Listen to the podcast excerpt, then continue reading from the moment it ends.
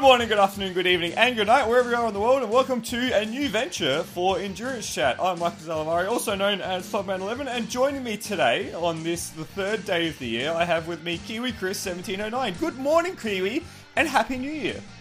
And Happy New Year to you and our listeners. And hold me, I'm scared, new venture. Ah. I know, right? So, uh, if you missed our discussion about the uh, when we were talking about the Bathurst 1000, uh, we're starting something new. Uh, this is this is going to be uh, our little project. We're calling it from the grandstands because both Kiwi, yourself, and I we love to watch a lot of sport, and at this side in this side of the world there is plenty of sport to watch. You know, there's uh, at the moment, like this is literally just at the moment. There's uh, the the cricket on the Ashes, the Big Bash. Uh, also, worldwide cricket. Uh, I know the the Black Caps, the New Zealand team, are playing in Bangladesh at the moment as well. Soon it will be the Australian Open. Uh, coming up after that is the Winter Olympics, and there's just so much sport that I know both you and I are super duper into. Uh, and I just want to talk about it. I just want to talk about a lot of sport. But Yeah. there's another reason why we're doing this as well, Kiwi. yeah. It, in my life situation, I'm going undergoing some changes at the moment, uh, expecting a newborn kid in the next three months. Woo! Uh, woo! So this is a way to still be involved in a podcast, be, you know, still have that engagement with everybody, still have a lot of fun, talk about the stuff we love, but where I don't have to think about it so much. and Yeah. don't have to commit so much time. Yeah, exactly. You know, uh, something that I found last year, uh, seeing as we're in 2022 now, is that uh, while endurance sports cars is a, a lovely thing with all, so incredible nuance, uh, trying to keep track of it all at once in the midst of everything that was happening last year was a lot. Uh, so yeah, I'm like nowhere near going through as many big life changes as you at the moment because holy crap, that's incredible and fantastic and congratulations, even though we've already said it. Uh, but yeah, I'm like starting a new position this year as well, so it's going to be a, a big old slap to the head. But the, we, we're doing this for the love of it, basically. We're doing it because we we want to talk about our favorite events and broaden our scope beyond just sports cars. And I mean, there will still be endurance chat. Let's not forget that. There will still be endurance chat. We will talk about the WEC and hopefully make more of an effort to talk about IMSA and the European Le Mans series. But this is just kind of for us, which will be This good. is this is this is a side project. Those of you who remember the supercar chat and wanted that to come back, here it is. Yeah, In a way. Ba- basically, yeah. We, the, the way that we're going to basically format this is that the first sort of half of an episode, we're going to aim for them to be a bit shorter. The first sort of half an episode is going to be like Supercars Chat Light. So, you know, just kind of catching up on what's been going on. Uh, and then the rest of it is going to be us talking about whatever sport that we're watching at the moment. So expect like cricket because of course the ashes are on at the moment and if you're if you're not from australia or england or a cricket nation that just whoosh straight over your head. Um, but also like uh, i'm quite into soccer football um, also cycling. When we get into the grand tour season we'll be talking a lot about cycling. Uh, Sure. I, uh, I know you're into the rugby coming from new zealand of course. The rugby is where the new zealanders shine. Yep, and we've got Super Rugby Pacific and the te- June test as well coming up in the next four or five months. yeah exactly what else are you Oh, that's super exciting. into Um, so obviously cricket is my number one love. Played it for like sixteen years, oh wow and umpired for a couple. Uh, love my rugby, into my footy a bit. Uh, and that's lawn afl bowls. isn't it Uh, Yeah, AFL. Lawn bowls. Oh, I can't wait for you to go on a rant about lawn bowls. Oh, um, the BPL is coming up soon, I think, so I'm going to be watching that. Brilliant. Um, But yeah, but we'll just throw sports at you that I don't think you've expected. yeah. Uh, Winter Olympics as well. I know we'll both be watching that. You especially. oh my god, I can't wait to talk about some biathlon. Oh, it's so good. Yes. Biathlon has become my favorite muse in like the last two or three years. I'm so into it. so yeah, this ho- is going to be loose, fun. Enjoy it. yeah, hopefully something for everyone. Hopefully that uh, you know, for our core audience, there'll be the supercars, but for people who just love watching sport, there'll be something that you can tap into. So let's give it a start then. And of course, the last big thing that we did together, Kiwi, was the uh, the Bathurst 1000 preview. Uh, and since then, uh, that would have been just over a month ago now. We had, of course, the Bathurst 1000. We had all the results from that, and then silly season for the supercars finished up, and now we're waiting for Newcastle, which will start sometime in February, if I recall correctly. But I think we have to say, or at least I have to say, we freaking got Bathurst so wrong. We got it so wrong. I mean, not entirely because I did say Lee Holdsworth was a good pickup. I don't think it'd be that good a pickup. yeah, I wrote him off. That was bad. So if you if you're out of the loop, cut in the bit where we talked about Bathurst and Lee Holdsworth and Chaz Mostert. Lee Holdsworth is a really good pickup for the team. I, I've got a question mark about that. So Holdsworth, he, he's not really an exciting driver. I, I think I, I'd be more. I would have preferred to have Luff in that car with Mostert. Oh. And so what happened next, Kiwi? Um, they brained the field. it was incredible. I think I think Holdsworth in practice two, which was the co-driver only practice, set a lap time faster than Chaz in the in the main game practice. He was just so quick. He was so quick, and that just gave them so much flexibility throughout the race. I think Holdsworth did like five laps less than Chaz throughout the entire race because he was just that that quick. He was just that quick. Yeah, I think around you know, they were talking. The commentators were talking around the lap forty mark that they could just keep Lee Holdsworth in, get into the lap seventy, and they pretty much did exactly that. And- And, he lost no pace. Yeah, exactly. He lost absolutely nothing, and they never left the top ten, except for like, except for a small problem where they had the what was it, the puncture that they had. Yeah, but that was actually really well managed by um was it Chaz driving at the time? Yeah, Yeah, really well managed to get that car back safely. Very good. Just that little bit of luck you need at Bathurst, and out they go again. I think they dropped four places and made those up in the space of the next stint. yeah. They were basically every single time that they were off sequence, they were back on sequence in the lead. Mm. So it was it was pretty wild, and that's going to be the biggest win that Walkinshaw and Andretti United has had since that program has started. That's going to be the biggest win for Chaz since Daytona 2020. Um, Mhm. You could argue even since his win at Bathurst in 2014. But like, Yep. damn, And- what a what a way to finish. And redemption for he finally got one back over the mountain after what happened a few years ago to him. Yeah, absolutely. And if you missed that, that was 2015 where he had a massive Mm. crash in qualifying, broke his leg, like absolutely snapped his femur, and Mm. yeah, quite quite harrowing that uh, that incident. Um, but just boy, did we get that wrong. we did. yeah, and, and like what we said wasn't necessarily exactly untrue. Um, but I I think. I, I kind of forgotten that Lee last year was actually quite on the pace. He seems to just like so there's Hmm. something about Bathurst that has just awoken something in there, and like, uh, how, absolutely, his fir- his 18th attempt at the mountain to finally come away with a win. That's huge. Yeah, and it's, I think for him it's just just reward for effort. Mm. He, I've never seen him drive as determined as he was. I don't think on that weekend. Oh, absolutely, and like you could see just based on the in all the co-driver sessions and everything, he was he was almost about to qualify that car. He was so quick. And look at the rest of the podium as well. Did we get any of them right? I think we said Cameron Waters because they finished Mhm. second last year as well. So another second for Tickford, which is kind of, you know, th- they came second, but they never really looked like challenging for the win. Not like last year where they actually looked pacey. Um, but the the number the third place, Brody Kostecki and uh, David Russell, that's a that's a huge boon for them. Like they came up with seven positions after they got disqualified from the shootout. Yeah, Erebus had an amazing weekend. Yeah, apart from apart from what happened to Will Brown and Jack Perkins' car in the race. Yeah, that's true. They were But their, their qualifying effort, uh, uh, Will Brown's qualifying effort to just get it to the it, like put it on pole, park it, and just watch everyone else miss that lap was just awesome. yeah, and really awesome for the young blokes. Actually, both young blokes. mm. They, they're going to be a Um, force to be reckoned with next year, I reckon. Yeah, they sure they sure are, and the money that's coming into the team and it's going to continue to come into the team is going to put them in a good stead with Gen three. That's for sure. Absolutely, and we'll talk more about Gen three when that becomes more relevant, which might be another year away. Who freaking knows with Gen three at the moment? Yeah, they they have said that they did launch the cars and they look they look really damn good, but it is going to be a 2023 launch. Yeah, and they sound good as well. Like they look Yeah, oh, they yeah. look brutish, they sound brutish. That's that's the cool thing about that. Uh, well, and they're and they're not going pedal shift. oh, have they decided? Have they like actually officially think- decided that yet? I think that's the way it's going to go, and thank the Lord. Oh my god! Thank you, thank you.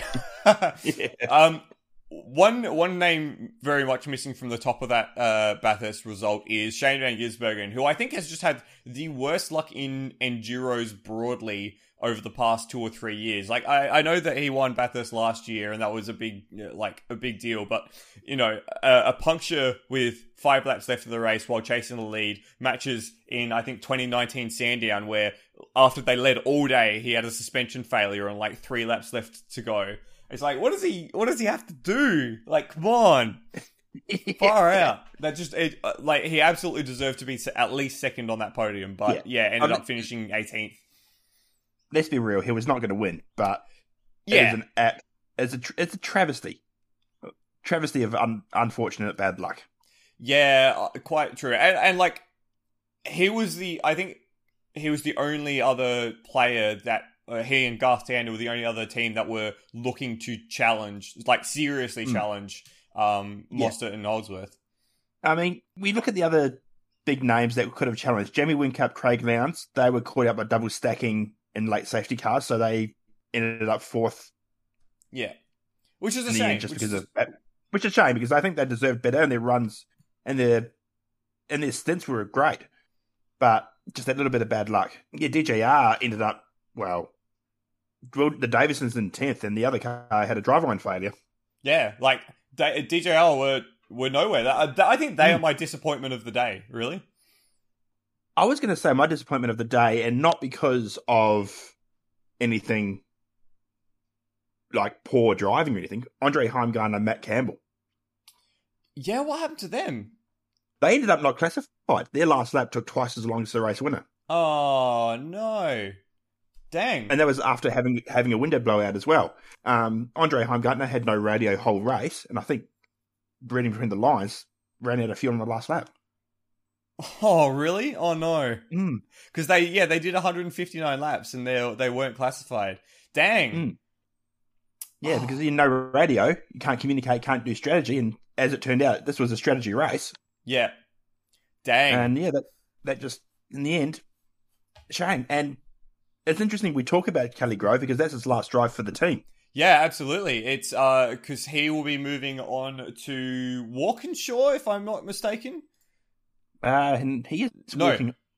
No, he's not walking. He's uh, walking off Brad Jones. to Brad Jones. Yeah, who gave him his like his first proper, well, his mm. return as a co-driver. The other name that I thought would do better than they did in the end was actually Scotty Pye. But again, that's not his fault. Yeah, they.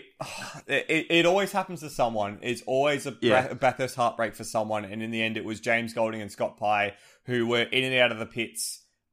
Like they did six laps. Yeah, from from the uh, yeah, it's just yeah. Uh, what because what they have was a, a, power steering drama or something along yeah, those power, lines, which never normally fails in these cars. Yeah, exactly. And like you can't get around Bathurst without power steering. Like you try to do the top of the mountain, you think about the amount of load that's going through that front left, uh, front right tire when you get to McPhillamy mm. Park. It, that that would wrench the the car from your hands. Just absolutely. Mm. There's just nothing you could do.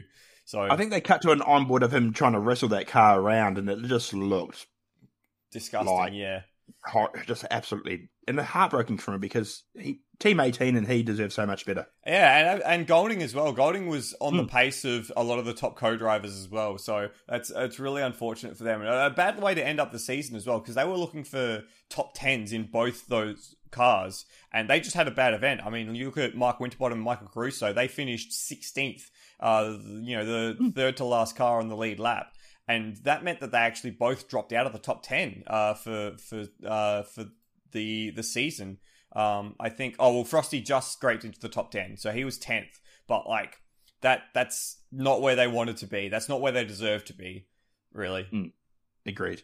Uh, um, should, I want to talk, talk about some surprises. Uh, not quite yet, because I still want to talk about DJR because okay, uh, like we made mention uh, De Pasquale had the driveline failure, so he and Tony mm. D'Alberto finished. Well, they didn't end up finishing, but uh, Will Davison and Alex Davison they finished down in tenth. Now, I don't know what happened to that team because at Sydney they were the class of the field. Anton and Will were the class of the field for the most part, and it was their poor strategies or bad luck that meant that they didn't win races. At Bathurst, they had nothing. They had nothing. You looked at their long long stint pace, and every single time they'd fall back through the field. Even their pit stops were dropping them back through the field. And I know it was bad luck for Will and Alex that they got double stacked, which is why they dropped so far down at that last stint, which is why their result is nowhere. Um, but they weren't in a position to challenge anyway. And then the car that wasn't in a position to challenge had the driveline failure and couldn't do anything. So it was it was, It was- just a, it's such an anonymous event from a team that normally is at the head of the field. And this is a team that look, their pace was at eighth to tenth all weekend, Yeah, exactly. um, in pretty much every session. And this is a team, and Will Davison in particular finished third at the first race of the season at the Mount Panorama 500. Mm. So the car should have been great here, and the form at Sydney Motorsport Park was fantastic. And yeah, I, I just don't understand it. And I, it's not just Alex Davison not being quick; it's something else going on with it. What that went on with that car. Yeah, it, it looked like they were just chasing the setup the entire weekend. Mm. It was just something wasn't. It didn't roll out of the truck great, as as they say. Yeah, I think it rolled out of the truck on its roof. Oh, please don't. so, so what surprises then? You wanted to talk about surprises. Who surprised you? Oh, even though this was a do not finish, Broc Feeney. Yeah, that's probably one of the sad stories of the event. Mm. Broc Feeney and Russell Ingall, uh, they were they were in fact a story. I don't think Russell expected it to be as hard as it was. No, no, no, definitely not. But um, he put in what six months of solid training to try and get there. And to be fair to him, he wasn't terrible, but he was. And admittedly, we didn't see a lot of it on TV because Repco, I think, had a word. But Broc Feeney, he what he qualified fifteenth.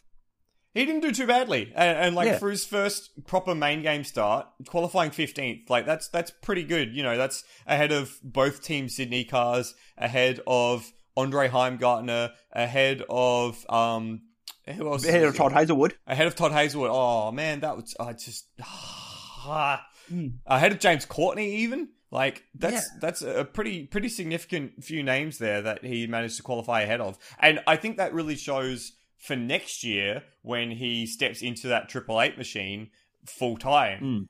He's not gonna sit around quietly.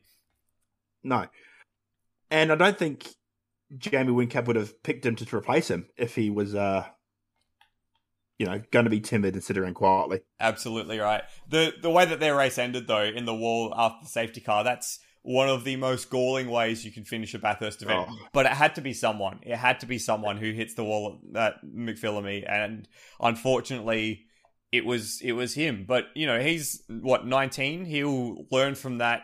He'll Hmm. remember that on the first lap after a safety car restart, you need to take a little bit off and.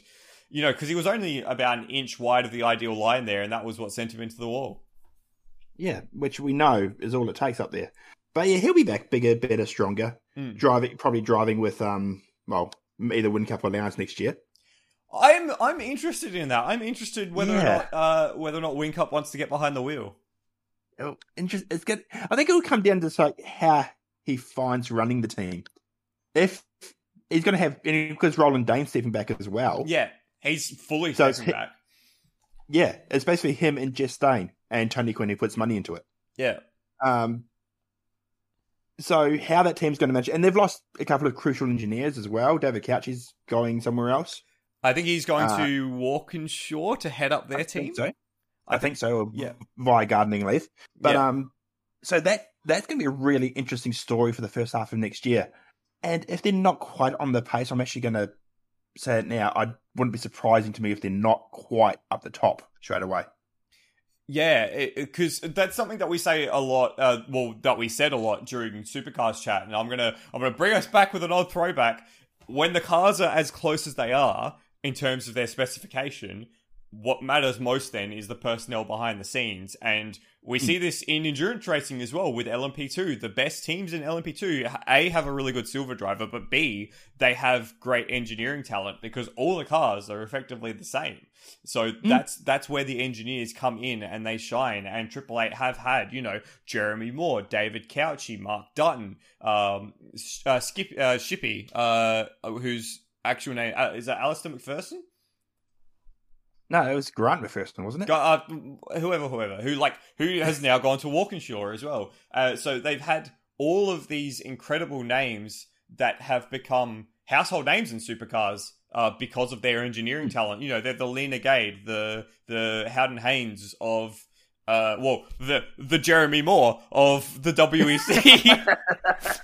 like Jeremy Moore literally was the engineer for the the championship winning Porsche LMP1 car for three years. So like that's the quality of names we're talking about here. Um, Yeah. so- and no other team has that. no, like, I- not. I think not the nearly biggest- the same. I think the biggest name from, the, for example, Tickford, uh, went over to do NASCAR. Yeah, So, And- and there's no, no one else has made its waves anywhere. Exactly. It seems that the Triple Eight have this incredible engineering uh, ladder that they can bring people up into that then permeates through the rest of the field. Which, like, I I mean, is awesome for the field. Is awesome for supercars on the whole. And like, if you look. 20 years ago, the gaps from first to last versus now, it's so much narrower. And that means that the, the, comp- the level of competition is so much higher. Uh, but it, it does mean that for a lot of the time, it's Triple Eight leading the way, which is like again great for the sport, but it's it's certainly it certainly means that they're at the top more often than not. But I think it will be an adjustment period uh, with with Cauchi stepping out as well. Uh, at least at least Shane's keeping his engineer uh, for the Yeah. for the year. So yeah, And keeping the number 97 on his car as well. how f***ing good? How good? Whoops. Whoops, Daisy. We're, we're passionate about sport. You might get a bit of swearing. We apologise. Do we? I don't Um, think we do. Um, who else surprised you? Honestly, Macaulay Jones and Chris, Chris Pither. Up ten positions into twelfth. That's not too Yeah. bad. That's not too bad at all for a guy who you and I both consider not the most technically proficient behind the wheel. Yeah, I, mean that's a nice way of putting it. Um, but on the whole, Brad Jones actually came out of Bathurst with quite a few. Well, I mean, all of them were good results. Uh, Yeah. all four cars finished, which is good. All four cars improved from their grid slot, which was good. And as far as you know, Nick Percat and Dale Wood, they were an outside shot of a decent result. Todd Hazelwood came up ten positions to finish in the podium, and yeah, as you said, uh, Jones and Chris Pither, uh, they were up ten positions as well. Yeah. Uh, great effort from Brad Jones. Uh, I don't think they, I can't think of him having too much go wrong apart from the first practice session where the coke car found the wall at the dipper. Yep. And, and that's that's that- that's something we rarely say about Brad Jones at Bathurst. yes, it is. But yeah, no, all in all, great weekend from them.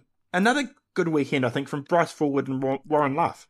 yeah, and uh, I I was kind of teasing this out in our preview as well. Warren Luff just has a habit of of getting into good positions and i think i think that actually has really that must have helped bryce because having someone so experienced next to him and of course across the garage with everything that was happening in the other side of the garage there with chaz and lee the the the setup changeover must have been immense and so like it's no surprise to me that that car ended up finishing in fifth place um, despite how nowhere they were in uh, in sydney yeah basically. And I think it's a shame now that Bryce is, Bryce is moving on.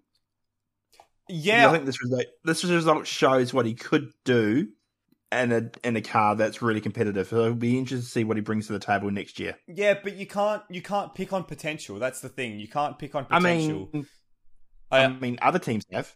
I mean, yeah, but he's he was there for two years. He was there for Yeah. two years, and in that time period, Mostert's taken a bunch of wins, including now the Bathurst 1000. Bryce has never been at that level, at least not in this car in this championship. Um, I think I, I was looking at something when the season ended, and I think the difference between Mostert and Fullwood is the largest difference between teammates through the whole field. So, you know, eh. Yeah, okay. Yeah, yeah, Eh, that's, fair. Um, what about the big moments of the race? Well, I I know what my biggest moment of the race is. Chris, what's yours? Sonic the Hedgehog. Yeah, what like we know Australian wildlife always has an effect on this race, but that's the first time I've seen an echidna try to cross the racetrack. and it's congrats on him for doing so, but Jesus Christ. Yeah. I can't think, if I was that small, I would not want to be anywhere near a car doing 200 Ks where you got nowhere to go. Yeah, like, Um, and, and normally, like, okay, kangaroos are absolutely dumb. They're the Australian version of sheep, even though we have sheep. They they have a death wish. Okay, so if you're ever driving anywhere in the country in, uh, in Australia, keep your eyes out for kangaroos because they will jump in Mm. front of you because they're idiots. Particularly, particularly if it's sunset. Yeah, That's exactly. when they love to do it most. Exactly. Um, echidnas though, they're they're timid, they're scared, they don't want to be anywhere. So the fact that one just ended up trying to cross the track, that's like what? What? Yeah, what are you doing, buddy? And this was the same time we saw a white wallaby and a lizard. All on the track. We- at- oh, Yeah, all around the track. At the same time, we had the Bathurst petting zoo out. oh my gosh. uh, But um, blimey. but that was a, that caught a safety car, obviously, yeah, and it really set up the race for the second half because it came what around lap ninety. Yeah. It was. It was. Uh, I've got it uh, here. I've got my um my daily sports car report uh, that I did for. Oh the, yeah, I, I, sh- I should have read that. It was lap 105 that uh, that uh, the Echidna caused the safety car, and yeah, that that set up the the rest of the race. It absolutely just changed the face of the race. Yeah, and I think as well the it was just how would you sum up this race? It's a really traditional sort of endurance Bathurst enduro. First half of the race, everyone's going as hard as they can, getting themselves a ticket for the second half. And the second half, it all kicked off into madness. Yeah, I mean that's that's classic Bathurst. It's it's a bit like it's a bit like Le Mans, except Le Mans doesn't often have the the crazy at the end of the race because cause, just because of the way that endurance sports cars work and the regulations behind the safety cars and the full course yellows and how all that works. Um, yeah, Bathurst seems to be a lot of high intensity stuff at the beginning, a long settling period between laps 20 and lap 100, and then something will light the match, and then the fireworks happen in the last part of the race. And like the the fireworks, the the safety car restart after the Oh. Where you had Van Gisbergen, you had Whincup, you had uh, De Pasquale, you had the Erebus cars, you had Mostert, all sending it around the outside of each other in McPhillamy, over the top of the mountain, up the cutting. It was it was like it was the last five laps, but it was uh, still 50 laps from the end. We had two hours of racing to go at this point, and like, man, they turned it on. But yeah, it was just the typical Bathurst storyline. Yeah, that safety car restart was probably one of the best safety car restarts I've seen in racing. Yeah, in racing. It was off the wall, and the fact they did it without a massive twenty car pile up, yeah, is, you know, it's pretty incredible as well. The other moment I think for me as well, and we've talked alluded to it before, seeing the triple eight car, no, sorry, the double eight car because numbers, the um, get caught out with the double stacking in that with that thirty lap to go. Yeah, it happens. And, and for those who don't Yeah. understand what we're talking about here, in supercars is their pit stops is more similar to F1 than it is to sports cars. In sports cars, you have like one pit boom per car, which means that you can service two cars in the same team at the same time. In supercars, you only have one, and that's part of the cost cutting strategies for the teams, even though that's not really a thing. Um, uh, so it means that when there's a safety car, very often it is less painful to pit both cars at the same time and have one car sit behind the other one waiting to be serviced than it is to let the other car do another lap behind the safety car and then come into the pits after that. And we've seen Yep. teams get burned by this so many times. I think uh, 2011, uh, Lowndes and uh, who was driving with Lowndes at that point? Uh, that would have been it- and Skaife. yeah, they safety, yeah. they effectively lost the race because during the race they were double stacking behind Mm. Whincup and Dumbrell, who ended up having a problem and not finishing the race. But they only lost that race by like two tenths of a second, and had they not had to double stack in that last stint, they probably would have been ahead. Yeah, And I'll be honest, my heart absolutely sank when I saw that happening because, as much as Whincup's being the polarizing driver, he deserved in his final race as a driver, full time driver, he deserved an amazing result. And he just deserves to get to the same as Brock. Yeah, that's true. Um, I'll be on it, and I was my heart just sank, and I was just hoping, hmm, is there a Debris call somewhere coming soon?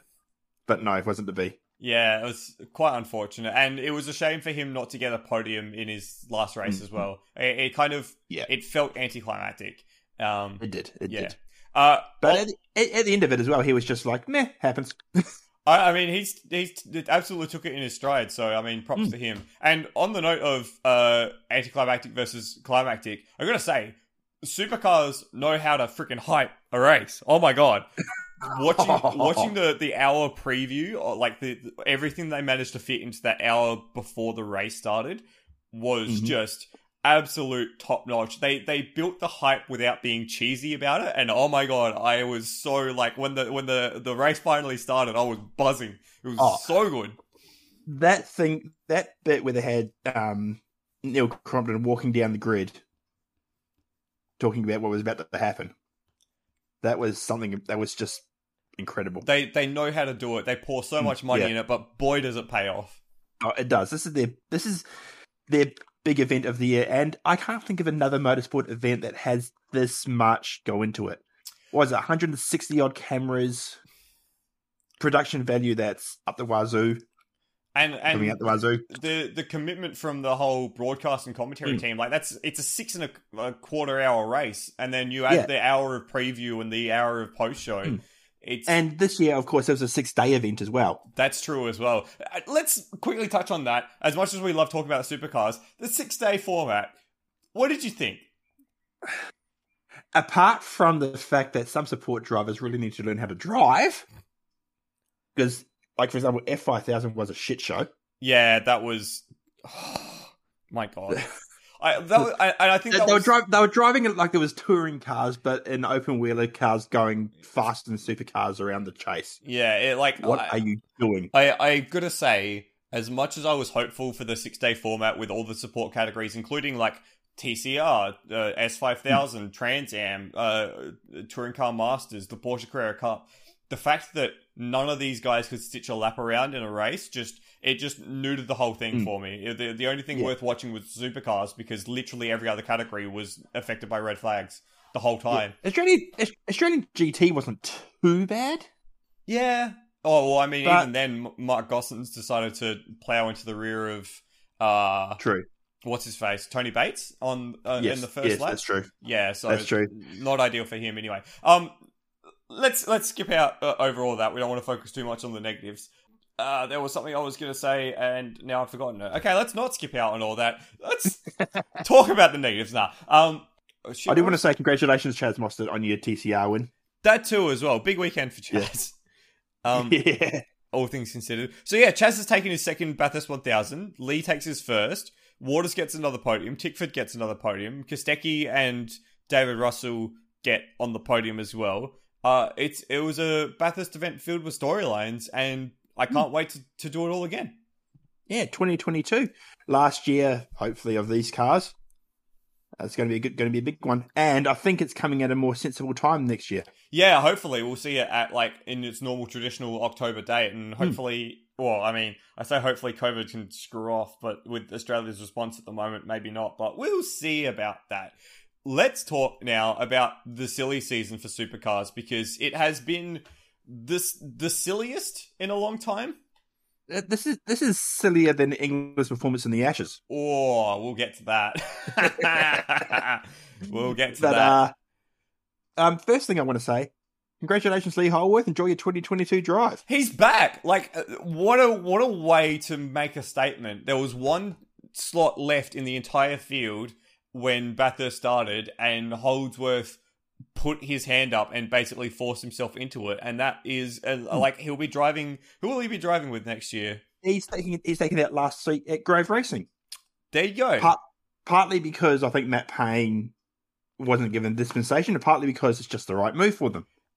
Absolutely. I, I, and that's that's going to be that's going to be the experience that they've been desperately needed. I, I mean, like Mm. Reynolds experience, but also Reynolds a, flog. So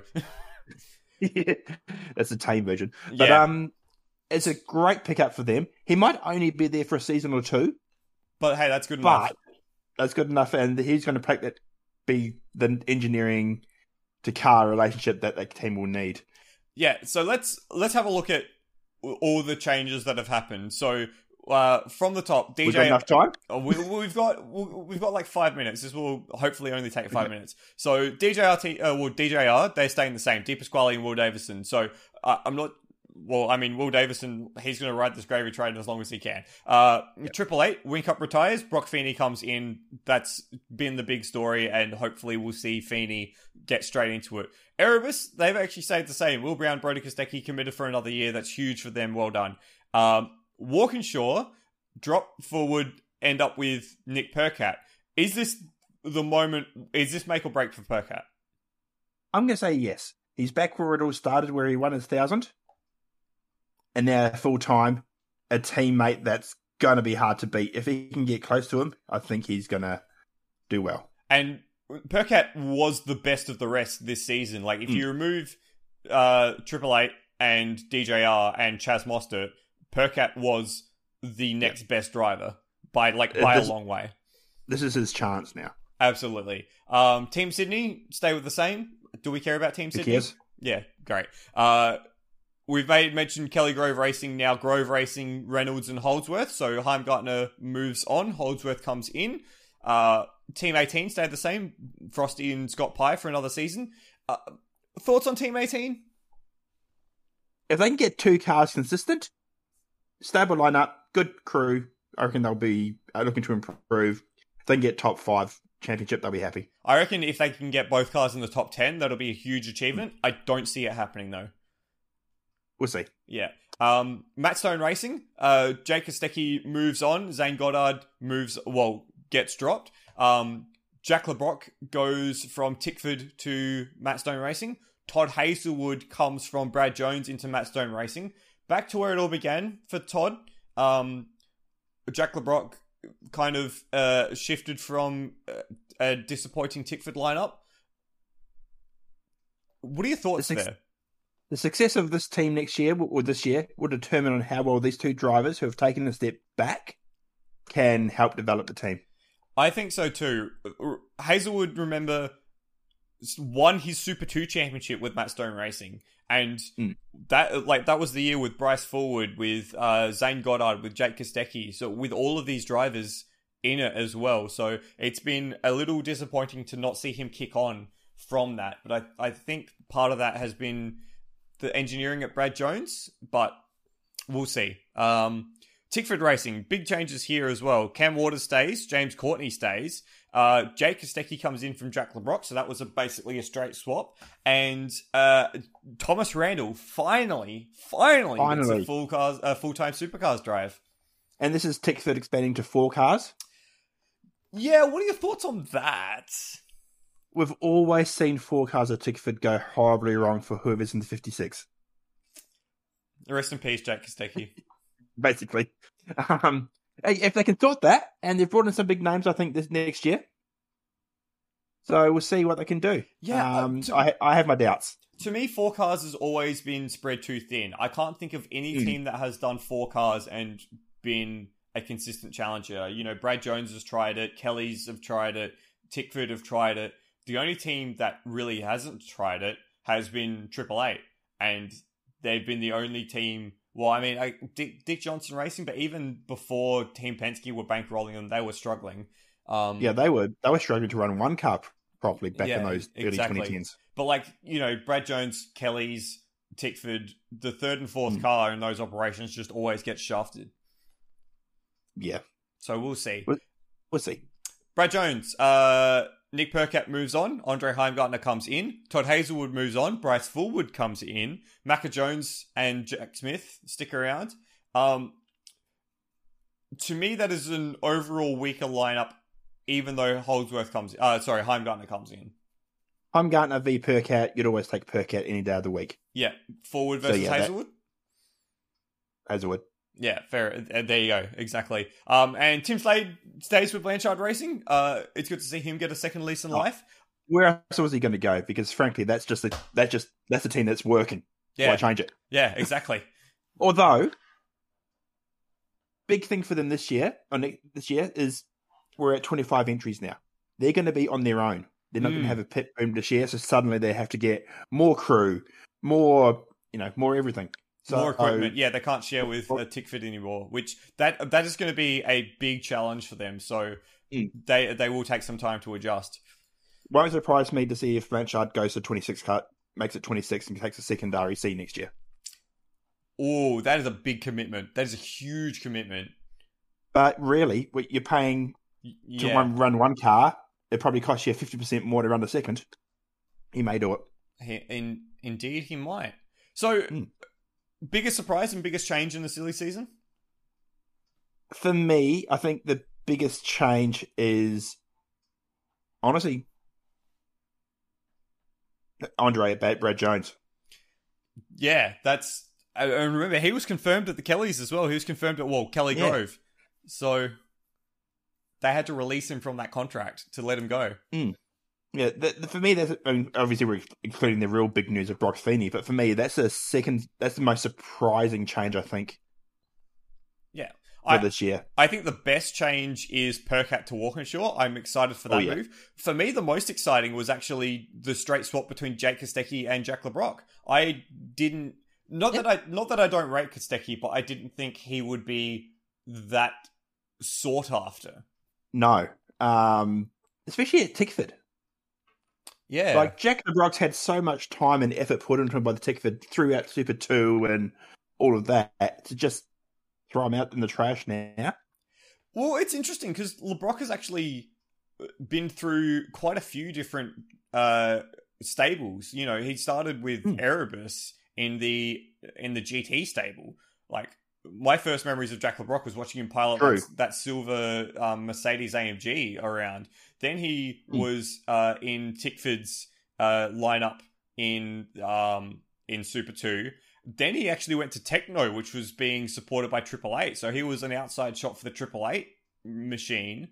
And then now he's at Tickford, and now he's gone. So like that's it's it's been a yeah a weird a weird Yeah. cycle for so- Le Brocq. It's a weird thing. Mm. I and it can't be good for his confidence either. Young bloke trying to start out, just give him a couple of years. But then again, he hasn't really proven Well, deserving he- of a shot yet. Well, he's had a couple of years now. He had two years at Tickford, Yeah. and he got one race win in the tyre malarkey hmm. of Sydney Motorsport Park when we restarted after COVID last year. Well, 2020, and like Yeah. that's it. That's really it.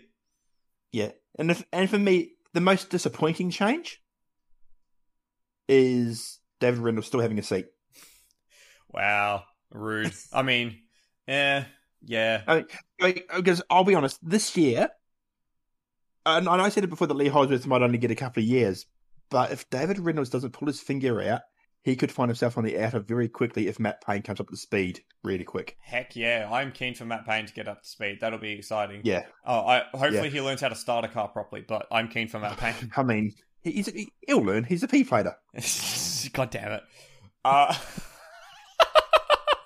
Jesus, you broke me. Absolutely broke me. Gosh. Uh, so Oh, who yes. you, uh, who are you most excited to watch this year? Erebus, Will Brown and Brodie Kostecki? I reckon. yeah, both of them. Yeah, that's going to be cool. Uh, they're real. The way that they finished this year, last year, uh, they're going to be a real Hmm. big challenge this year. Yep. I, I would not surprise me to see if they become best of the rest of, in 22. You know what? Neither. Neither will I.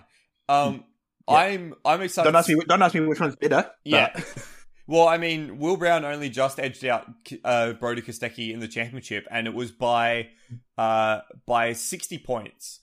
So which is four positions in a race. exactly, very very tight run. Um, I am most excited to see Thomas Randall with a drive. I reckon that'll be really really good. Mhm. And also, I'm Nick Percat at Walkinshaw. I'm excited for that.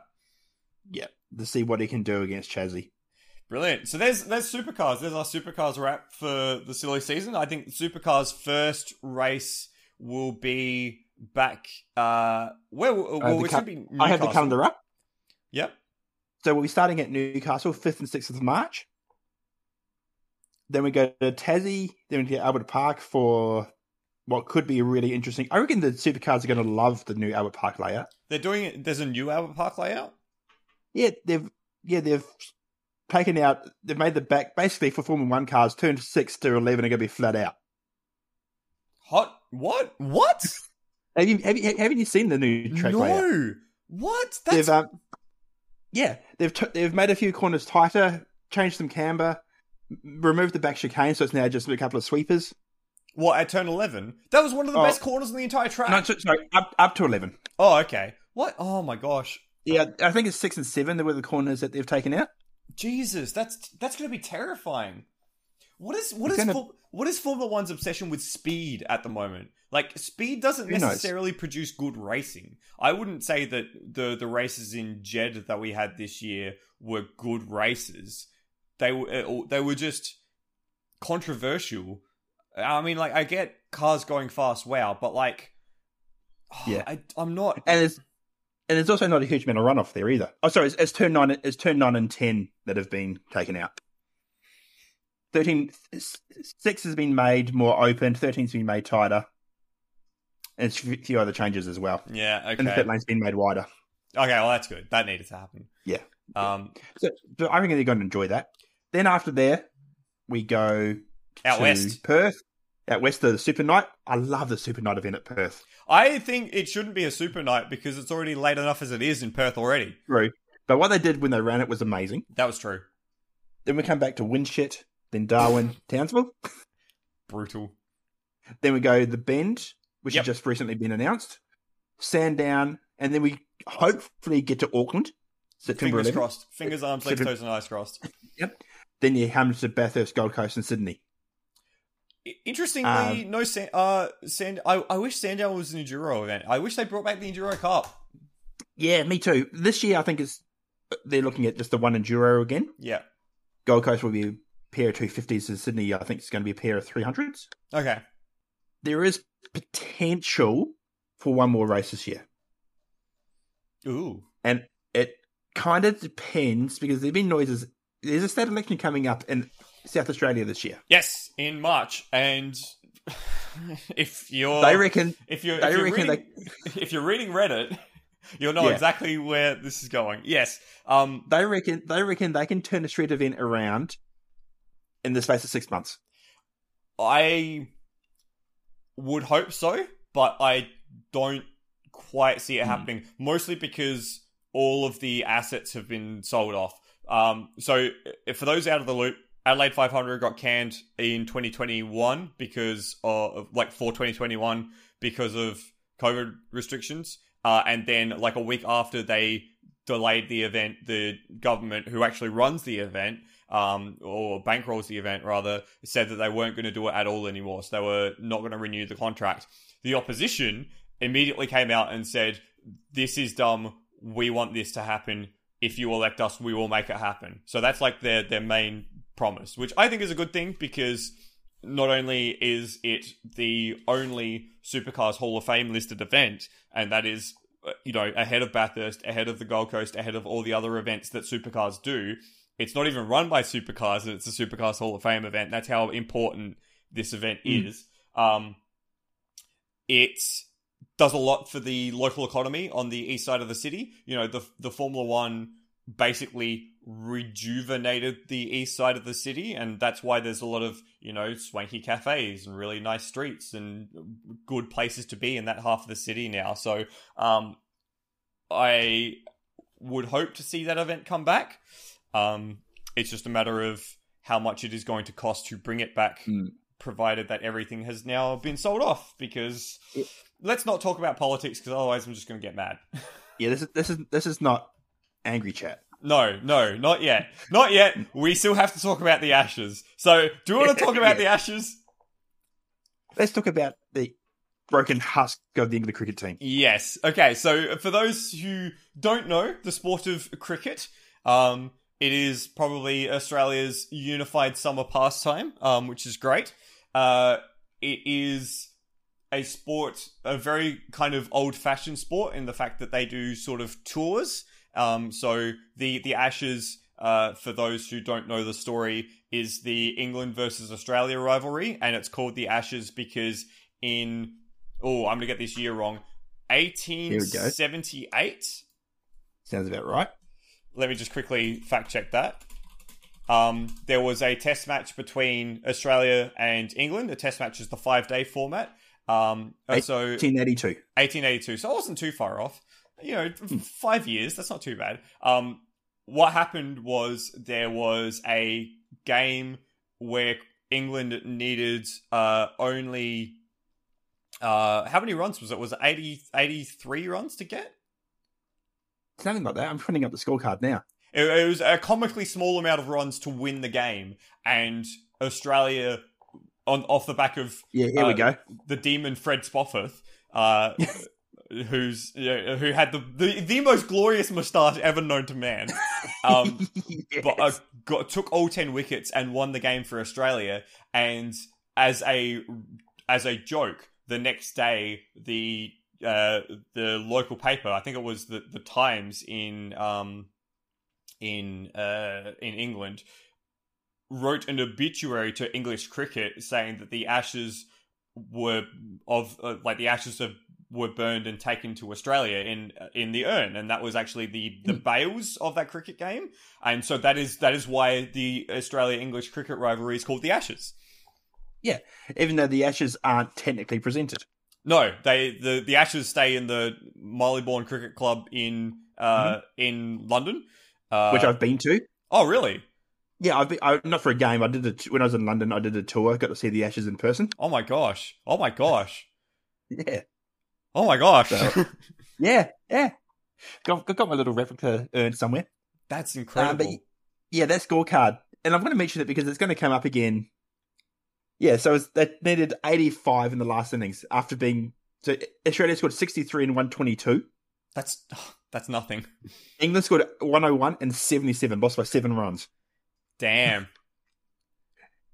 Yeah, Yeah. this was in the day of uncovered pitches and four ball overs.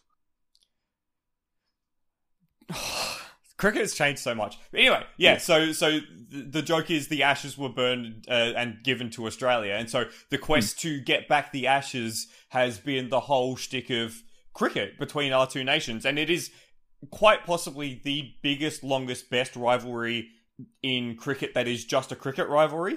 Um, Mhm. a, a few people from uh, other parts of the world might say, for example, India versus Pakistan, but that is very much a political thing as well. So Yep. they don't tend to And, Austra- that and, anymore. Aus- in Australia and New Zealand, that's just everything. It's not just sport, so it's That's- not just cricket. That's true, yeah. This- This is the pure cricket rivalry that even I, not being from Australia or England, give a shit about.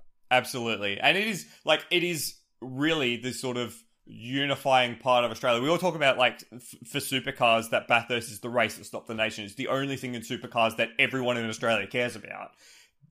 Cricket is the summer sport for Australia. So the Ashes, you know, my mum who doesn't like cricket at all will tune into the Ashes.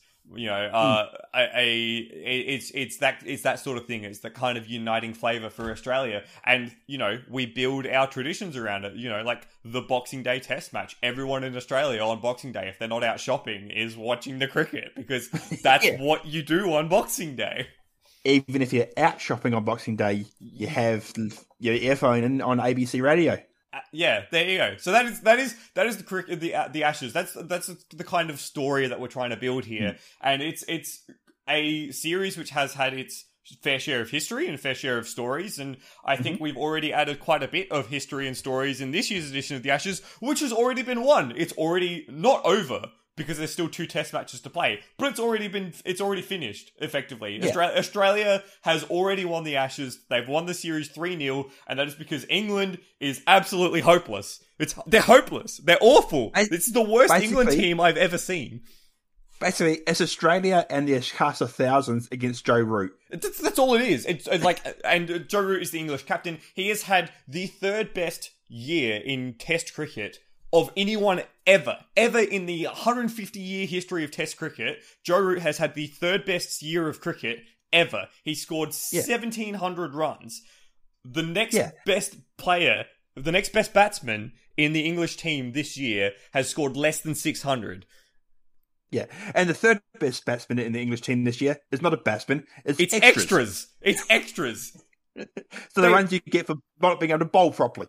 They they have been so bad. They have been so so incredibly bad that it's just it's it's been it's been hard to watch. Yeah. What is it? 12, 12 and a half days of 15 played.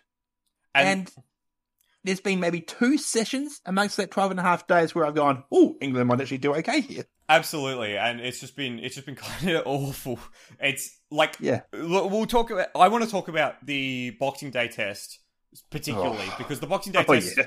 But but uh, we'll come back to that. So the way the Test cricket works, if you're not familiar, is they're scheduled for five days. So you have two teams of eleven players. You have ninety overs a day. An over is six balls. So it's 450 balls a day, and the idea is you play an innings until you get all 10 batsmen out, and then you switch over, and then each team gets two innings. So the idea is over the course of a day, you maybe start where there's more grass on the pitch, and the ball moves around a bit more when it bounces, which makes it more difficult. But then as the pitch dries out, it gets easier to bat. So on days two and three, you really, really enjoy batting, and it's a lot easier. And then as the day the test continues, the ground starts to break up a little bit, and it becomes harder to bat. And then so you generally see smaller totals uh, made in days four and five.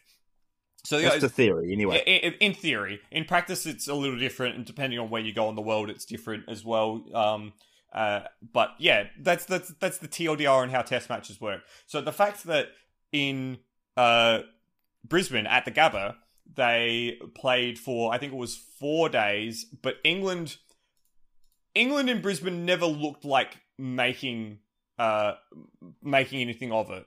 They Well, they were they, they were conceded a 280 run lead after the first innings. yeah You're not going to do anything after that. Uh, yeah, uh, exactly. 280 runs. That's basically a whole innings uh, before before you've even uh, started, and a lot of that was off the back of their own mistakes. Like in batting, sure they were not great at batting, but in the field as well, they dropped something like four or five catches. And I think Travis Head, his his runnable century as well. There were a couple of drops in that. David Warner as well.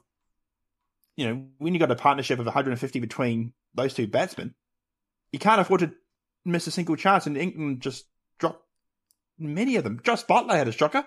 He he's had a shocker of a season. Josh Buttler is the wicketkeeper for England, and he has pulled off some spectacular catches and dropped some absolute sitters. And the reason for that is because his footwork is terrible.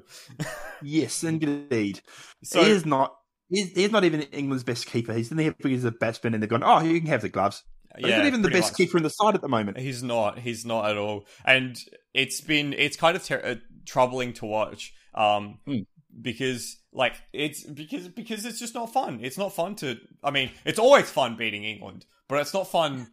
it's not fun beating them when they don't even have Yeah. it. When they don't even look like they want to play. That's the thing. They look. Yeah. They look like they're already done, and they looked Yeah. done in Adelaide, which was the second game. Did you get along to Adelaide at all? I did not. I Ah. I was I was unable to secure tickets for day one, and then on days two and three, I was doing the Automobilista Supercars Bathurst 1000 broadcast in person with the Apex Rio Wing group, which was an awesome pair of days. And if you want to watch our broadcast, there's an eight-hour broadcast up on YouTube where you can see me give the camera the finger and do some analysis and eat some chips. Um, Uh, I saw. I saw that. That was a, that was some great viewing. Oh, thank you, but really the the the the whole credit for that entire thing has to go to Alistair, who set the whole thing up because he's like his broadcast setup for. Let's remind everyone, pretend race cars is just incredible, and it just it makes me feel like Mark Larkham, and it's great. Um, but yeah, so I didn't. Uh, so I didn't go to the cricket. Fair enough. Now it looks spectacular. England at least put up a bit of fight, but not much. And in the end, they were bowled out with what ten overs to go. I Yeah. think in the last day. Yeah, so like it was it was good that they got to the last day, but there was an air of inevi- inevitability of them losing that game. Oh. Once Josh Buttler trod on the stumps, that was it. Oh, that was that was that's kind of sums up his season, Hmm. tru- or well, his uh, series. To truth be told, Yeah, I think it's the third most rare out of the nine ways to get out in cricket. the other two being handled the ball and timed And out. that, yes, There you go. There you go. Um, and uh, uh, and uh, an obstruction of field. But yes, Yeah, basically, it's such a rare occurrence for him. to get or anyone to get out that way, and that was pretty much curtains because no one else in the batting lineup knows how to defend. Well, I mean, except for Ben Stokes, but the problem is he does it all the time. Yes, and and, And ben, ben Stokes is probably England's best player who isn't named Joe Root at the moment. also Brendan Crusher. Do you claim? Yeah, his, his dad was a Canterbury rugby player. That's true. That's true. I mean, our best batsman was born in England or South Africa. It depends on who you think the best batsman is. So, So was New Zealand's. huh? So was New Zealand's. Yeah. Well, there you go. South Africa. If you could get your own team to play in your own country, you'd be great. I mean, they are great already. That's the thing. True. Yeah. Um, but yeah, end of the end of the day. So that was it. Was look they got the fit, the fit final session. Good on them for that. Putting up a bit of fight, but yeah, two hundred and seventy five runs victory to Australia, and then Boxing Day happened. and then Boxing Day happened, and everyone just was. Well, I was mesmerised. I it was it was the best bowling I have seen in Australia, possibly ever. And like that's the thing mm-hmm. as well. Like okay, there is part of it that England's batting is so trash that they were just giving away wickets, but the quality of the bowling as well. Scott Boland to come into the side on test debut and end up with six wickets for seven runs. That is in what he, bowled four overs. That's so that's Yeah. tw- in twenty four balls four he took six wickets. Four overs, six, and he may not play next test. and he may not play. And that's the thing. We'll talk. I want to talk a little bit about Australia's the the unflappables because of everything that's Mm. gone on with the Australian Test side in the the in this Oh, yeah. three weeks. But the fact that he came into the side as an MCG specialist and then just did what he does and got rewarded for it is just awesome and it's incredible. Uh, but I will say, when England on the end of that second day had Australia 219 for eight, you know, there was we were Mhm. still behind at that point by about 20 runs. Or, or sorry, we were, we were just ahead, something along those lines. It was very close. If that had been Australia bowling at that point, the last two wickets would have fallen for nothing, and we would Yeah. have been level pegging. And Yeah, you, wou- you wouldn't have let eight, nine, and ten score fifty runs between them. exactly, and so Or 19, 11. exactly potato tomato um but it was i was actually for a period of time worried. I was like england are in a decent position here. They're bowling well. James anderson is you know uh, got what 7 for 22 or something ridiculous. Um and we we're in a spot of bother here it could be a close test match. And Mm. then a- and then we started bowling. Yeah, and then Ollie Rob, and then you just decided, okay, this is it, game over. Um, Mitchell Starc as well. I think his contribution in that first innings is underrated. He took three for twenty nine, but his bowling was just ferocious. it was fire and it's the best rhythm Mm. i've seen starc bowl in a test match for a long time yeah, and I don't think he's even been the best bowler of the series for you for Australia. Who has been the best bowler this series? Pat Cummins, I yeah, think, yeah. I mean, and and for reasons that we're about to get into, I find that incredible. absolutely. So, do we want to talk about? Do we want to talk about the Boxing Day cap- capitulation first, or we Yeah. want to talk about the the the everything else first? Let's go with let's go with Boxing Day first because we start we're there now. Yeah. Okay. So, Boxing Day for me is the best day of the year. Because Oh, yeah. for, for a few reasons. Number one, you have all the Christmas leftovers that you haven't eaten from Yep. Christmas Day. Number two, you get to play with all your, your cool new presents and your cool new toys. Number 3 Mm-hmm. there's cricket on the television. And number four, they start selling hot cross buns in stores. It's, it's the best.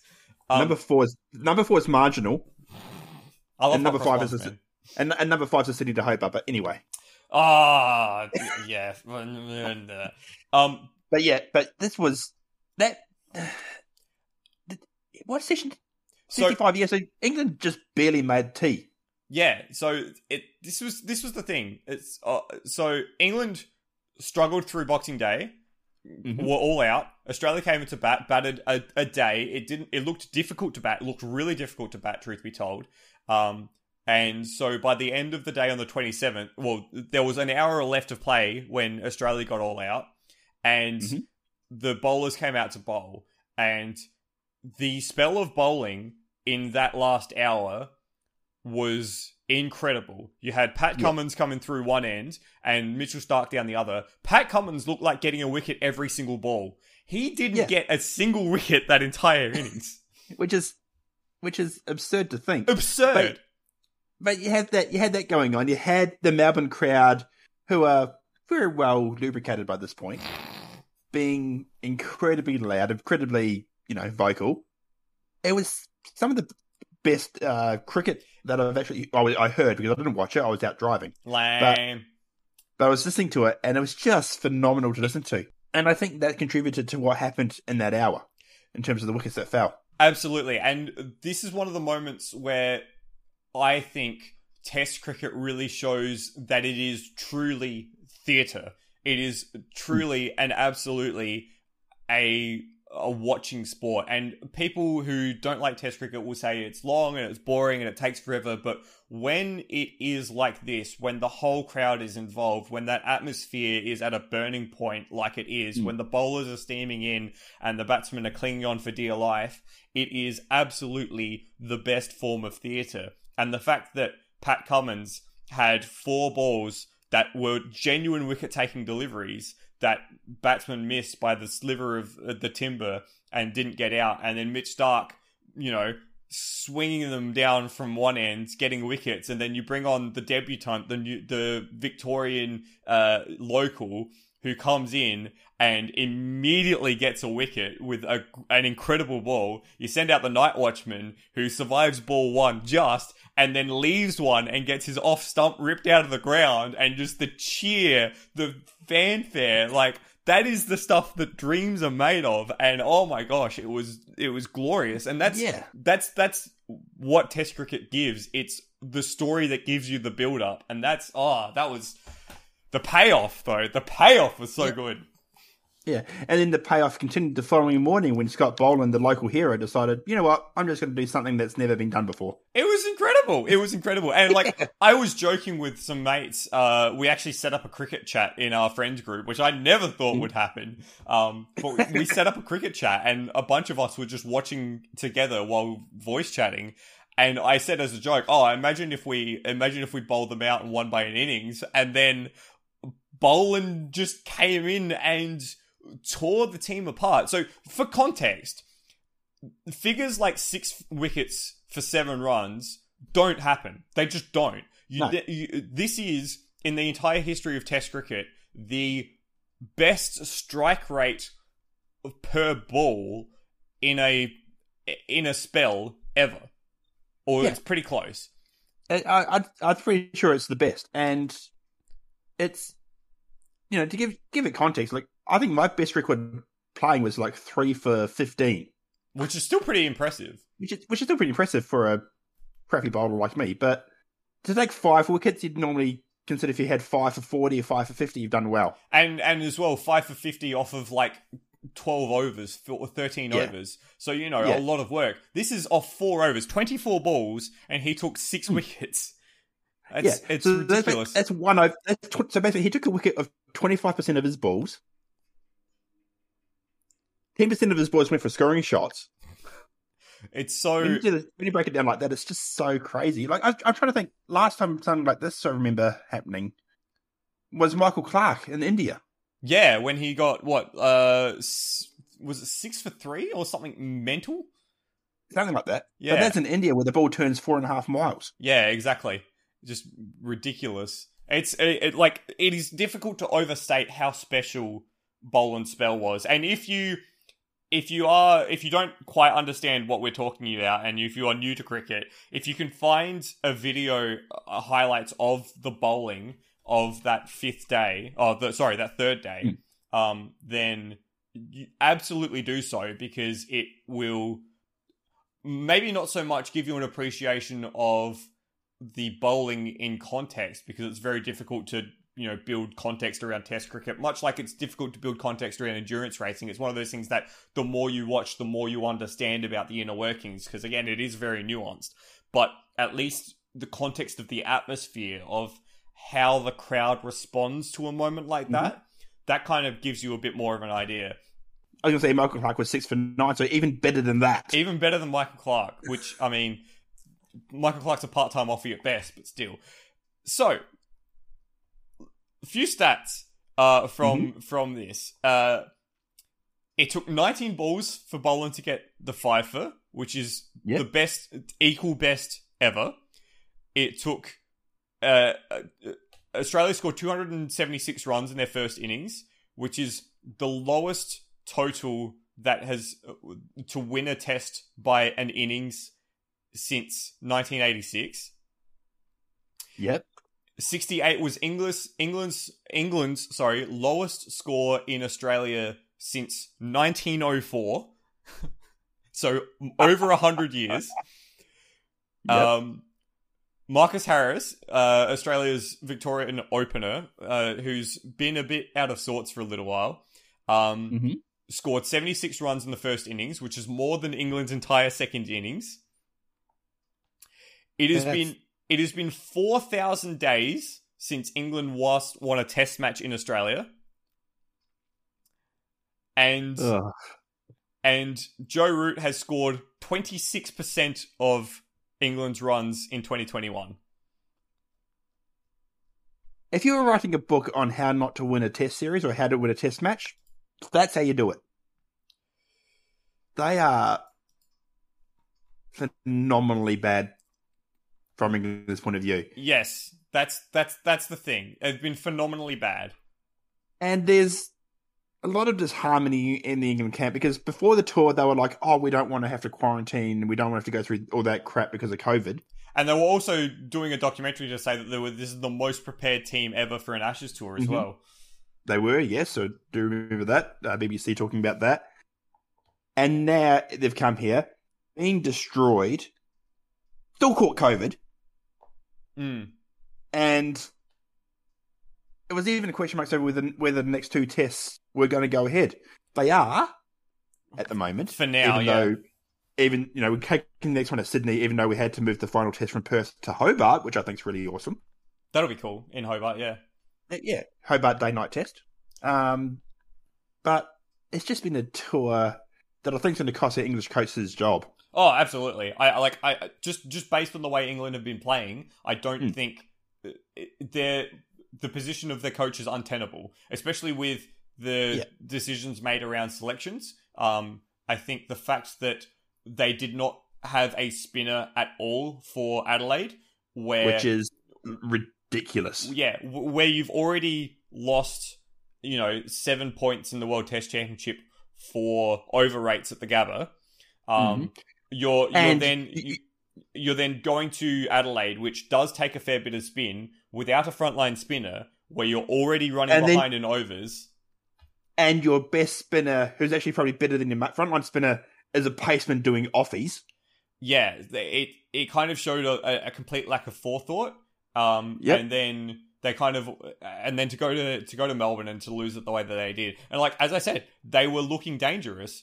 James Anderson, who has Hmm. been the best the best pace bowler ever, arguably, came in and took took a bunch of wickets in the first innings, looked dangerous, and then they were let down by the batsmen. I think that's that's been the story. They've been let. They've always been let down. It's a team of one Yeah. and two as opposed to a team of eleven. And Australia, on the other hand, have been a team of not just eleven, but all the players that they've brought in as well have have done the job. Like Yeah. it's we because we look look at Australia at the moment, and it's been a kind of a weird story of this Ashes series. So the incumbent captain, uh, effectively he's retired from Test cricket. I don't think he's ever going to come back to it. He's retired from cricket because uh, two weeks before the series started, it came out that there was a uh, a sexting scandal that, that that happened in 2017 that was uh, going to you know end up in the public eye. And so he basically came out revealed the whole thing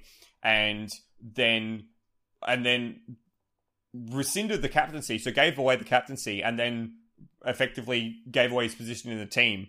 Um and like that doesn't in some other sports that might not be such a big deal, but the whole point of Tim Paine as a captain was that his image was squeaky clean. And when he, when he got brought back into the team, it was just after the sandpaper uh, saga in 2017 in Cape Town, which was this big deal, and there was this whole disconnect between the Australian cricket team and the Australian public, and so they needed someone to come in and try and repair that, and that's what Tim Paine's job was as captain then, not so much as a cricket captain. I mean, he was still adequate, but like to be the bridge between Australia's favorite sport and the people playing that sport and the Australian public. Um, which like this sounds really really dumb, but quite honestly, the Australian captain might be more important to Australians than the prime minister of the country. Like that's how much Australians love their cricket. and and people will think that can't be right. No, no, no. It is. This is absolutely is. this is absolutely the case. Um, Yeah. So to have that like two weeks out from the test match, you start with a brand new captain, a bowling captain in Pat Cummins. Um, you end up after the first game of the series where your one of your best bowlers and Todd ha- uh, Todd Hazlewood, Jesus, Josh Josh Hazlewood has uh, an injury and so he's going to be out for the next game. On the eve of the test match, your captain in Pat Cummins is a close contact and has to isolate. So you go in with two brand new bowlers, you've got a brand new wicketkeeper as well, and you still win quite easily. The wicketkeeper doesn't make a mistake. The two bowlers pick up wickets like it's nothing. And then you go to, to Melbourne, where you drop those two new bowlers, bring back your captain, and add a Melbourne specialist who takes six for seven in the second innings. Yeah.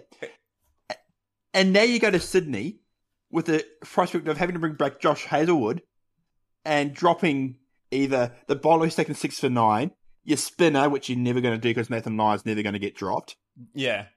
or bring in the second spinner. This is like, what, seventh string fast bowling? And and they're still world beaters. They're still world Yeah. beaters. It's just crazy to think. And it's just an embarrassment of riches. And one, the, one other subplot as well in that that game where Pat Cummins didn't play, redemption for Steve Smith. Absolutely. Well, not redemption, but it was like a you know returning to captaincy for him. Uh, Yeah. So it's come full circle. It has. It has indeed come full circle. So really, Australia has been the unflappables. Nothing has Yeah. uh, derailed this this this awesome Ashes series for for the Australian team. Sydney and Hobart. Is there anything that can stop uh, the Australians from winning the series five 0 Only a COVID closure. That's I, I agree. That's the only reason that these two games aren't going to finish with Australian victories. And England now with COVID in their camp. I'm surprised they weren't out licking doorknobs on Chapel Street after the test. I'm surprised they weren't doing that on the eve of the last day. Truth be told. True. Um, so they're honestly just wanting to get this tour done. um, there's rumours in there that you know Joe Root's going to get rid of the cap, lose the captaincy. Ben Stokes taking it. I think he said nah, he doesn't want to do that. But just so much disharmony on the England side of things at the moment. They just need to get back home. Yeah, I it, has looked that way since the series started. Truth be told, it's looked it's looked like they've not wanted to be. They've looked like they're not up for the contest since they've started. Mm. Basically, Yeah, so the next test starts on I think Saturday or Friday this week. uh, I had the calendar up. I've just lost it. It was uh, starting on the fifth of Jan, so Wednesday. Wednesday. Okay. Jeez. already? Wednesday at the SCG. And the SCG is a, a pitch that uh, traditionally in years past has taken a lot of spin. So sometimes they play two spinners. It hasn't happened recently, not in the last few years that I've thought about it, but that's uh, two spinners might. I don't actually think that'll be an option. Um, No, they they could play four spinners and still win.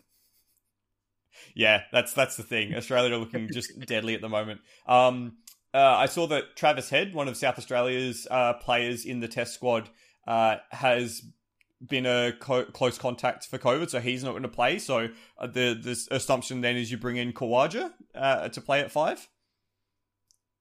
It's an assumption, yes, but I think it's the most sensible option. They may also look at someone like a um, who was I going to think of? Nick Maddinson, who's been added Yeah, to the squad. that's the one. Yeah, Um, and it might have been one for Will Pucovski if he wasn't if he stopped being concussed, but I don't think he has. So yeah. I, I don't think But- he's made his return yet. Yeah, but I think Uzi would be a most likely option there. Yeah. Then you just have to figure out who the heck's going to bowl. Yeah, well, I mean, you've got an embarrassment of riches there. You can pick what Cummins, Hazlewood, Starc, uh, Neser, Richardson, Boland. Hmm. Like, if you drop Boland after taking six for seven, that'd be a bit harsh. I can understand why. Mind you, mind you, you drop you drop Jason Gillespie after scoring two hundred.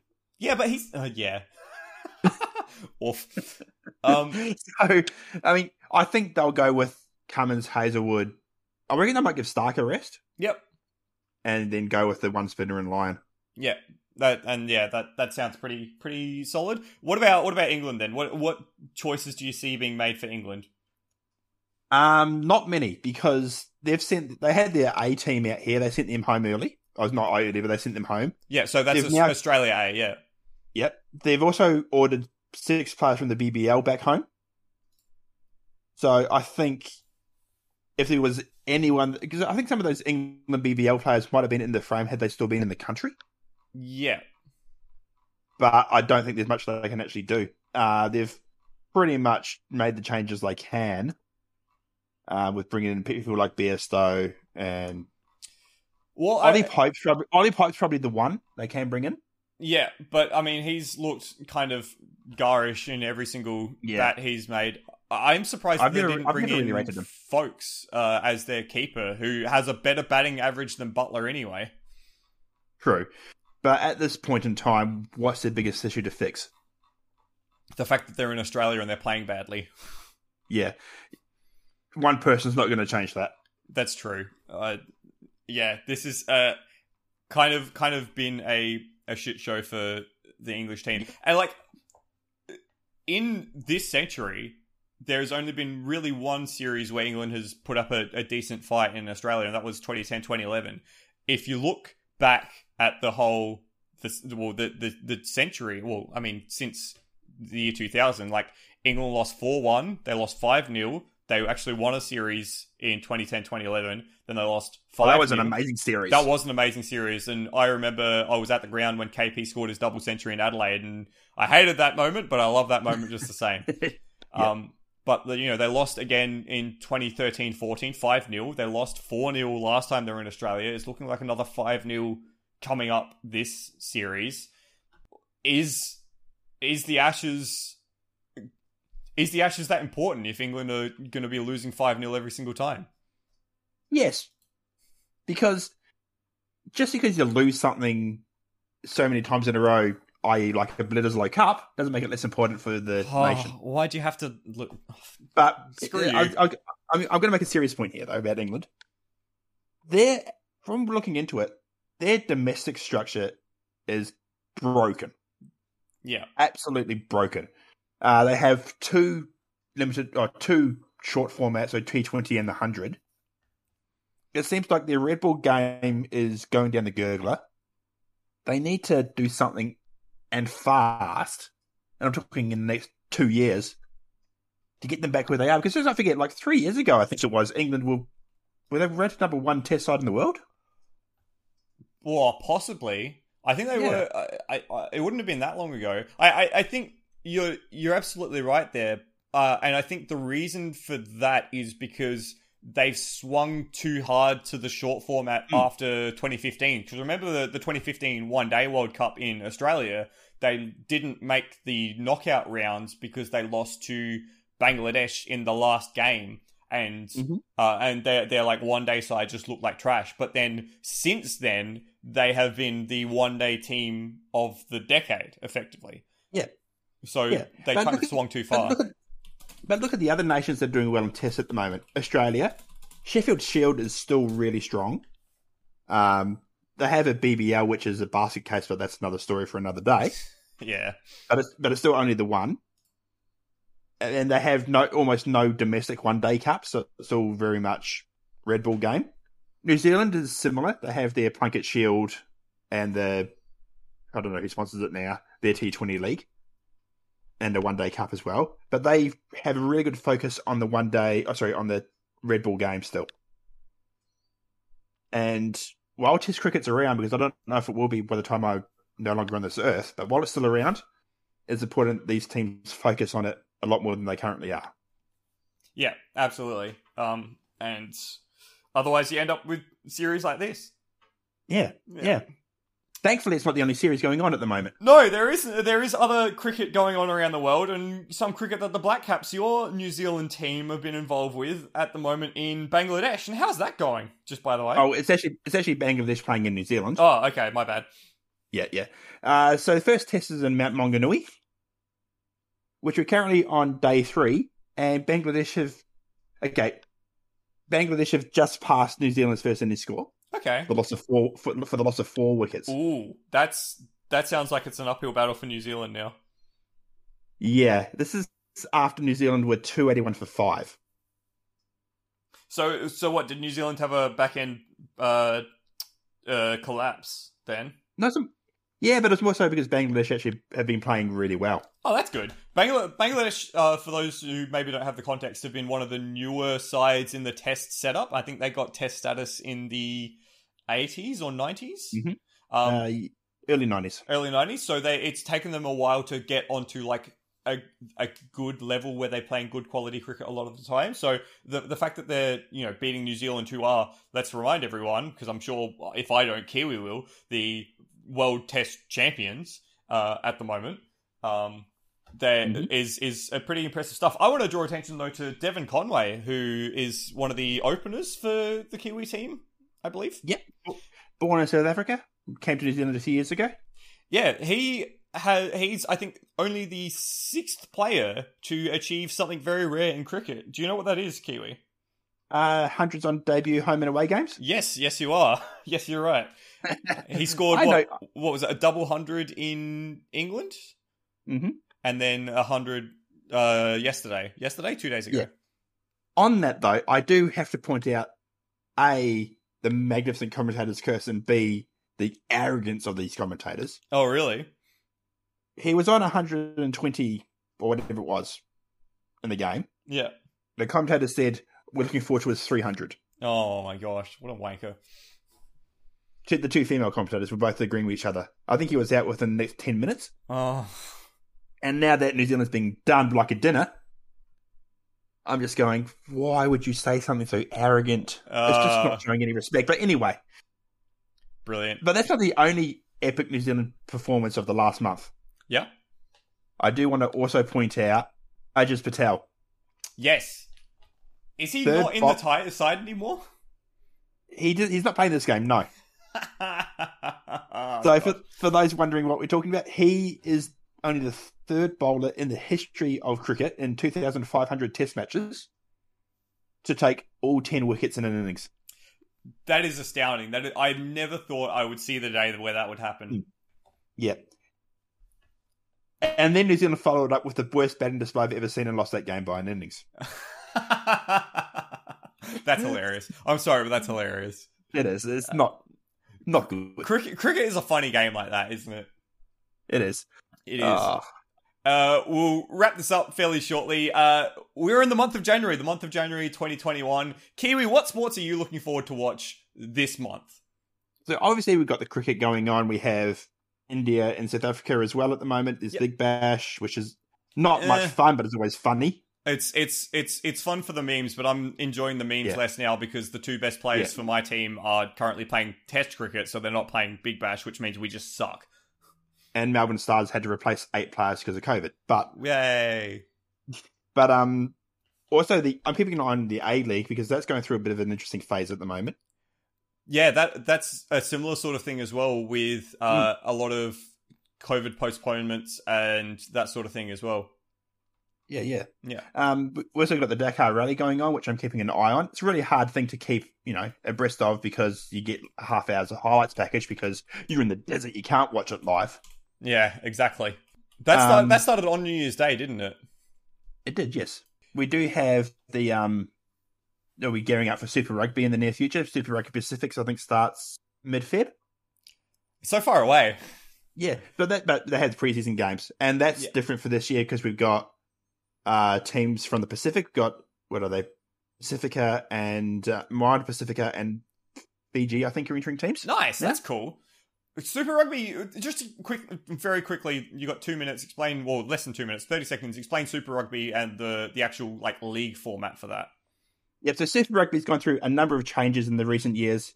We've gone back to Super Rugby Pacific, which is teams from Australia, New Zealand, and now the Pacific in Moana Pacifica and the Fiji Drua, uh, playing a 12 round competition over 20 uh, over 19 rounds, semis and a final.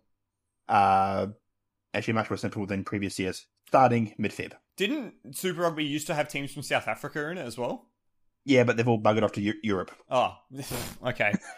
Rugby, rugby, makes sense. rugby union, like the actual competition format, is very odd because it, it doesn't seem that any team or any nation is able to, to maintain its own league without help, and so you get these weird combinations of yeah Mm. leagues. The only countries that really can seem to be New Zealand and South Africa and Europe. Yeah, well, I mean, Europe's not a country, but you get what I Oh, mean. yeah, yeah. Yeah. But the uh, that's why South Africa buggered off because they weren't getting. Well, I think they weren't getting a fair due. Yeah. But it does mean the Western Force are back, and everyone in the West is happy for that. Woo! Go team. Um, yeah, it's interesting times. I will be watching, of course, the cricket because, of course, you got to watch the cricket. The Australian Open will hopefully be coming up in Melbourne as well. So even though I'm not a huge tennis fan, I'll probably flick that on and just watch, you know, 14 days straight of tennis. That that's going to be really interesting this year. No Novak Djokovic, no Roger Federer No Federer. Why no Federer? injured. Oh, damn. Rafa Nadal is um, likely to be here, but he's just coming off a COVID Yep. COVID case. So it's actually very interesting. It's probably the most open it's been for a while, and the women's draw is always open. The women's draw is always open. I don't think anyone in the women's draw has won two years in a row because it's just that No. ridiculous. Um, Naomi Osaka going for a back to back.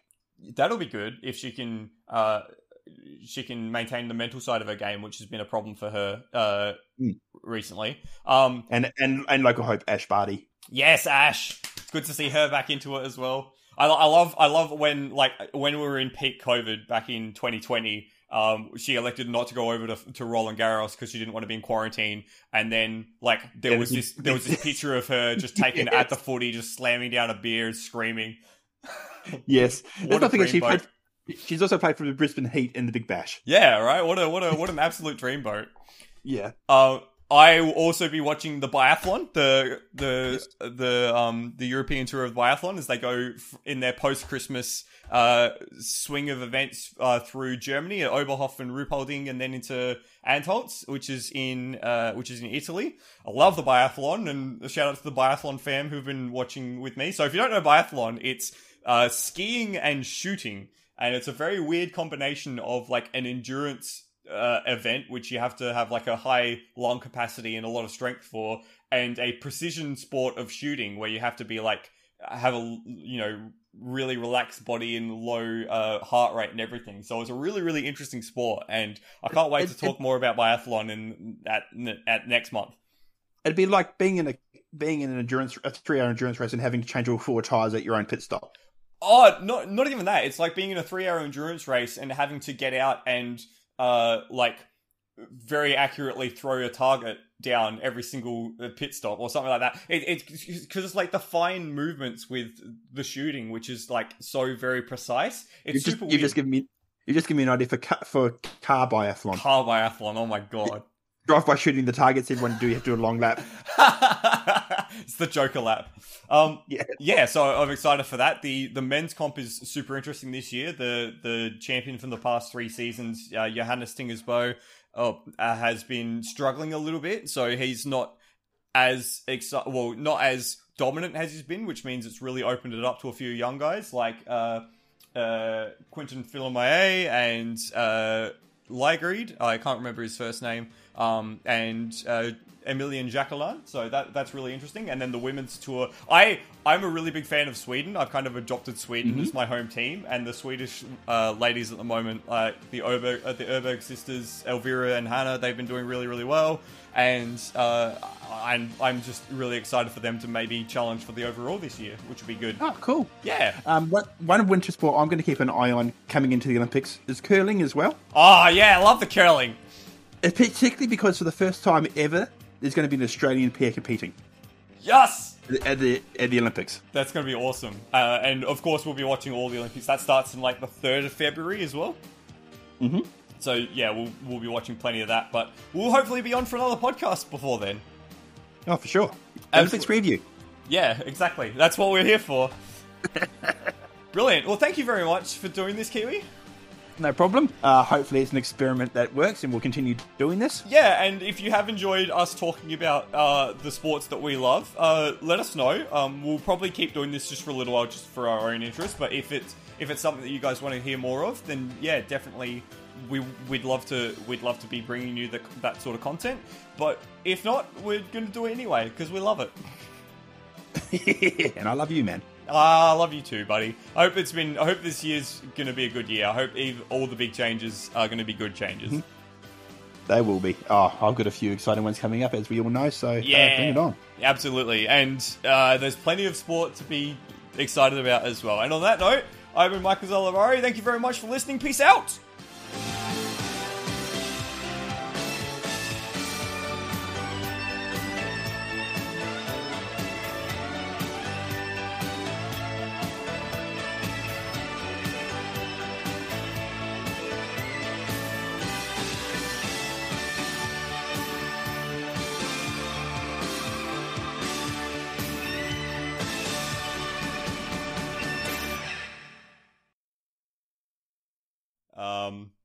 Cool. Okie dokie. Bro, I just started the recording. That is literally the start of the recording. I got an easy timestamp. You piece of absolute excrement.